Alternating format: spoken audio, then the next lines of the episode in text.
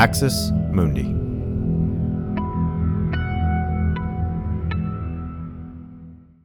You're listening to an Irreverent podcast. Visit irreverent.fm for more content from our amazing lineup of creators.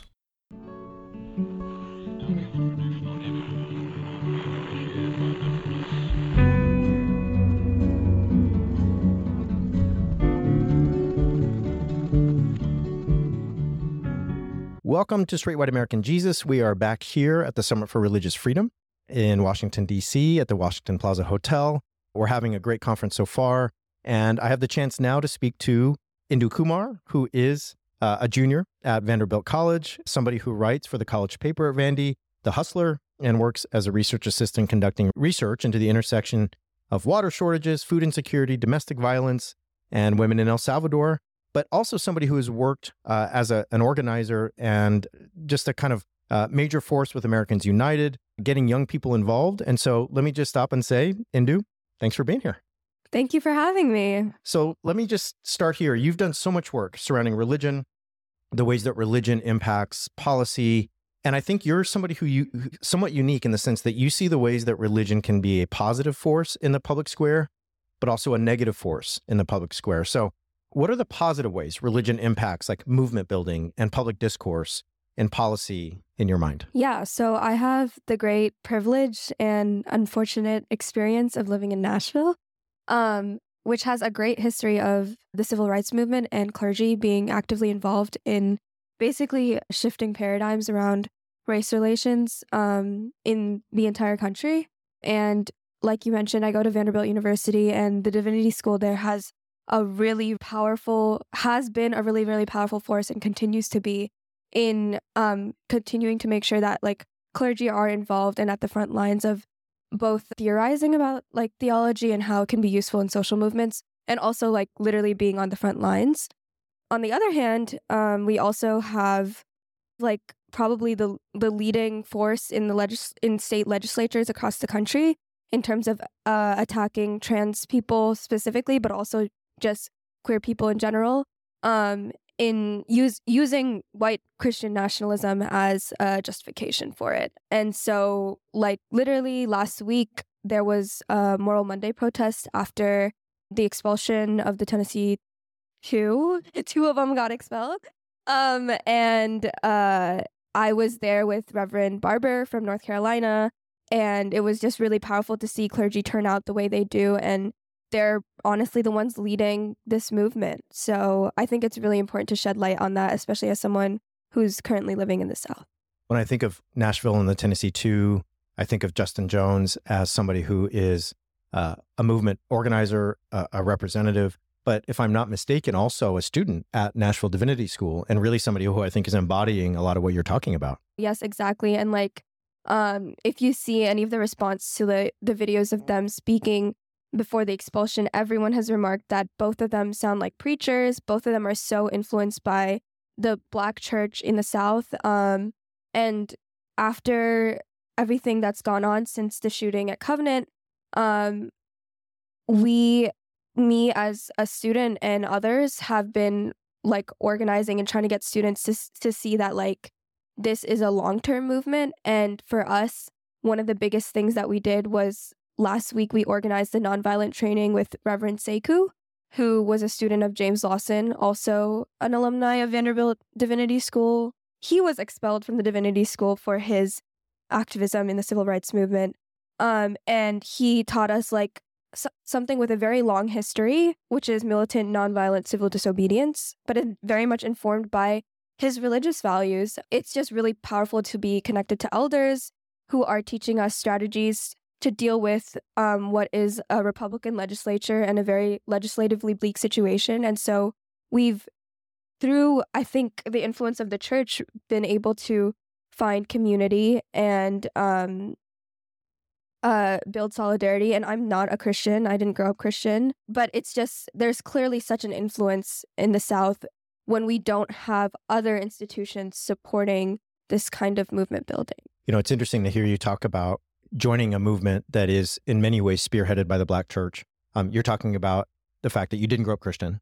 I've lived in the South, and a lot of the the ways that race is constructed in the South is often according to a black white color line. And as an Asian American, for me, um, it was a little bit tricky to find my place in certain movements. I'm wondering how, for you as, as somebody who is an Asian American, uh, what is it like for you to be not a Christian, not a black person, and yet, you know, part of and in solidarity with a movement that is largely spearheaded by black clergy? Yeah. So um, I think to talk about that, I would have to talk about some of the things that influence why I'm in this movement in the first place for separation of church and state.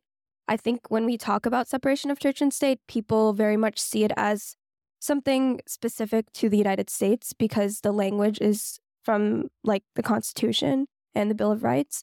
Um, but the way that I was brought to this issue is because I grew up uh, around a lot of Hindu people. I grew up Hindu, and I also was able to see the influence of the of Hindu nationalism, both in the United States and the diaspora, and the way that it was connected to horrible things, including pogroms against Muslims in India.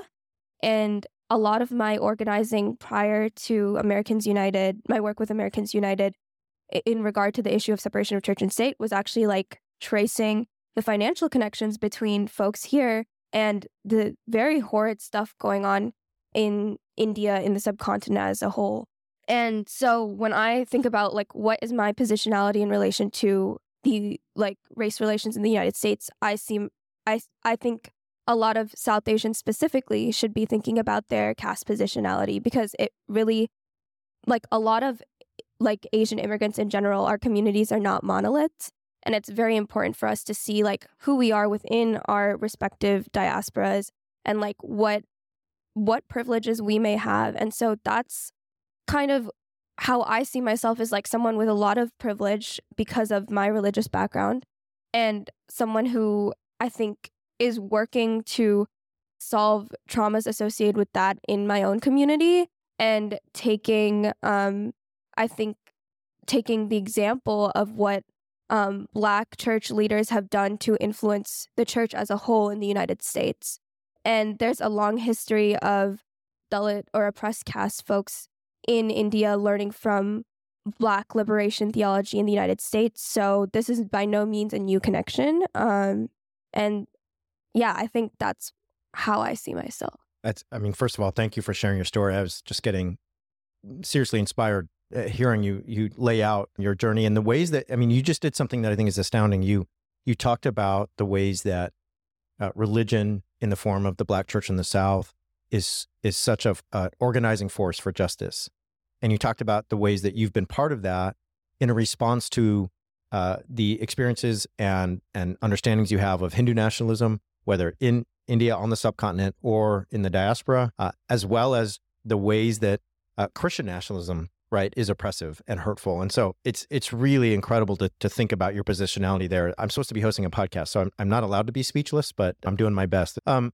you've worked for americans united. Uh, americans united is is an organization that fights for separation of church and state every day.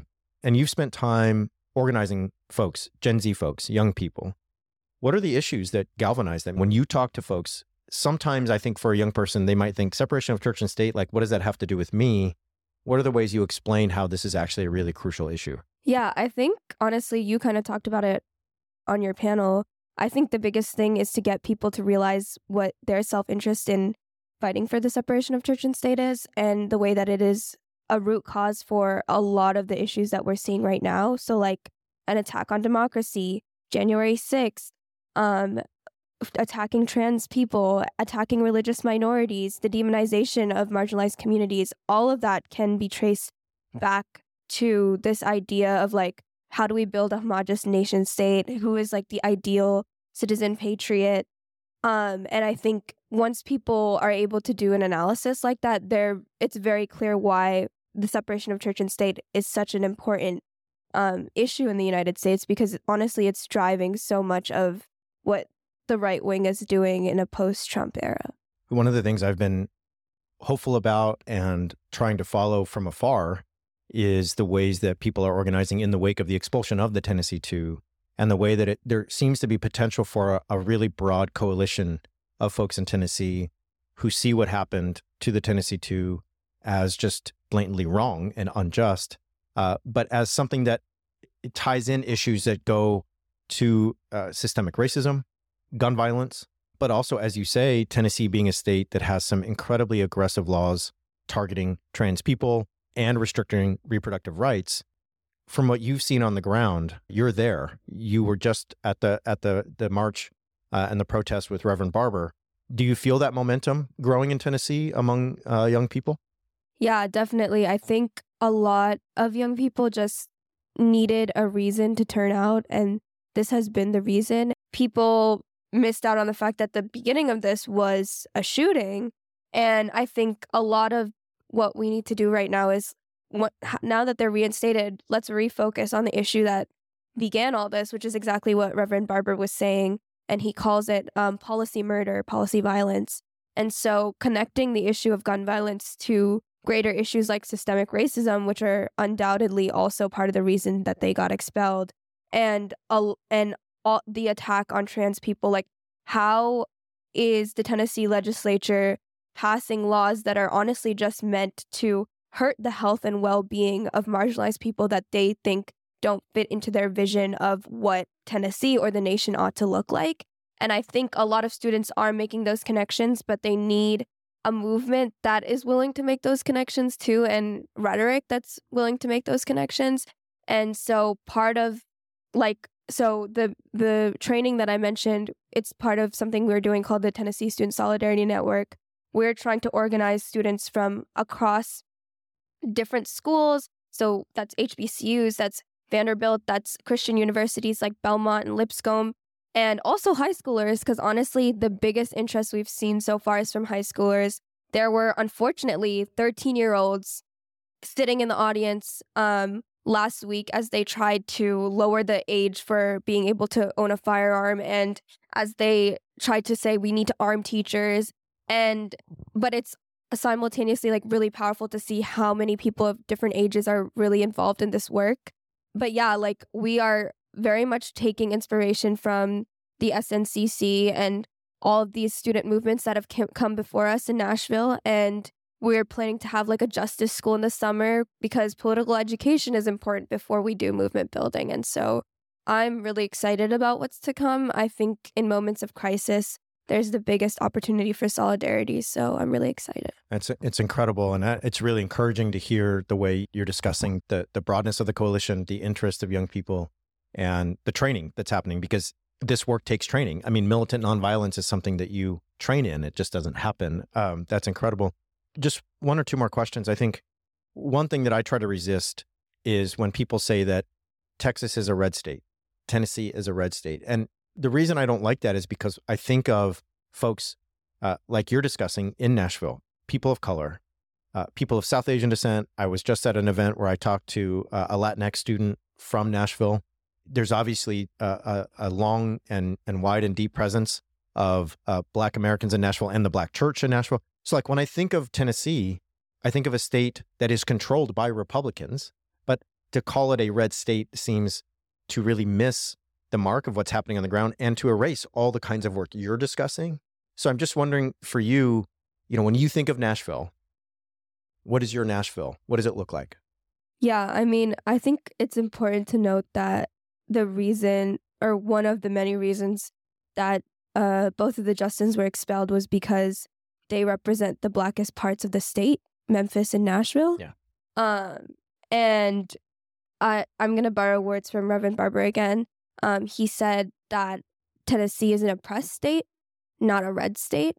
Um, and it's so true because he he talks a lot about like if you can just turn out 20% of the of the poorest and most marginalized, most impacted people in the state because they're not being organized, they're not being talked to, and that's not only um, black people from the South, it's also rural white people in the South who have the same interests. Those people are frankly not being catered to by Democrats or Republicans. And those people are the coalition that I think a religious perspective can um, animate, that I think a perspective that talks about policy violence and policy murder can animate. And I think just as Americans in general, we need to be real about the fact that, like, we need to reach folks who aren't being reached right now. When you ask me what does what does Nashville mean to me? It means students, it means workers, because Tennessee is one of the worst states for construction workers' rights in the entire United States. Um, and there's such an influx of capital there right now in Nashville. It means it's students, workers, queer people. It means people of color. It means religious leaders. It means rural white folks. It means all these people coming together. And I really love that Nashville actually does have such a diversity of people there and we have music to animate our movements as well. And I think that's what Nashville is to me. Um, and we have such a rich history and it it feels really sad that I think a lot of Americans on the coast honestly didn't weren't paying attention to us or the work we were doing until there was something like this, you know. No, it's it's just so well said. And I, I, I used to teach at Rhodes College in Memphis, and I have a lot of love for Memphis. I have so many friends and colleagues there. To me, there was just very little coincidence that Justin Pearson from Memphis, Justin Jones from Nashville were the ones who were targeted and expelled. Um, anyway, we we could talk forever about that. We are out of time. Um, are there ways that if there are young people listening uh, who are just inspired by your work, that they might link up with things you're doing? Is there a place they can connect with you? Yeah, definitely follow our Instagram. So that's TN Student Solidarity Network. Um, and uh, if you ever have questions about how to get involved in wherever you're at, you can always follow me on Instagram. Um, it's just my name, Induja Kumar, I N D U J A K U M A R on Instagram. That's perfect. Well, Indu, we're so thankful for your time today. Once again, truly inspired by the work you're doing. Thankful for your presence here. Thankful for your presence in Nashville we hope you have a, the rest uh, of the weekend's a great conference for you. And hopefully, we'll talk to you again soon. Thank you so much.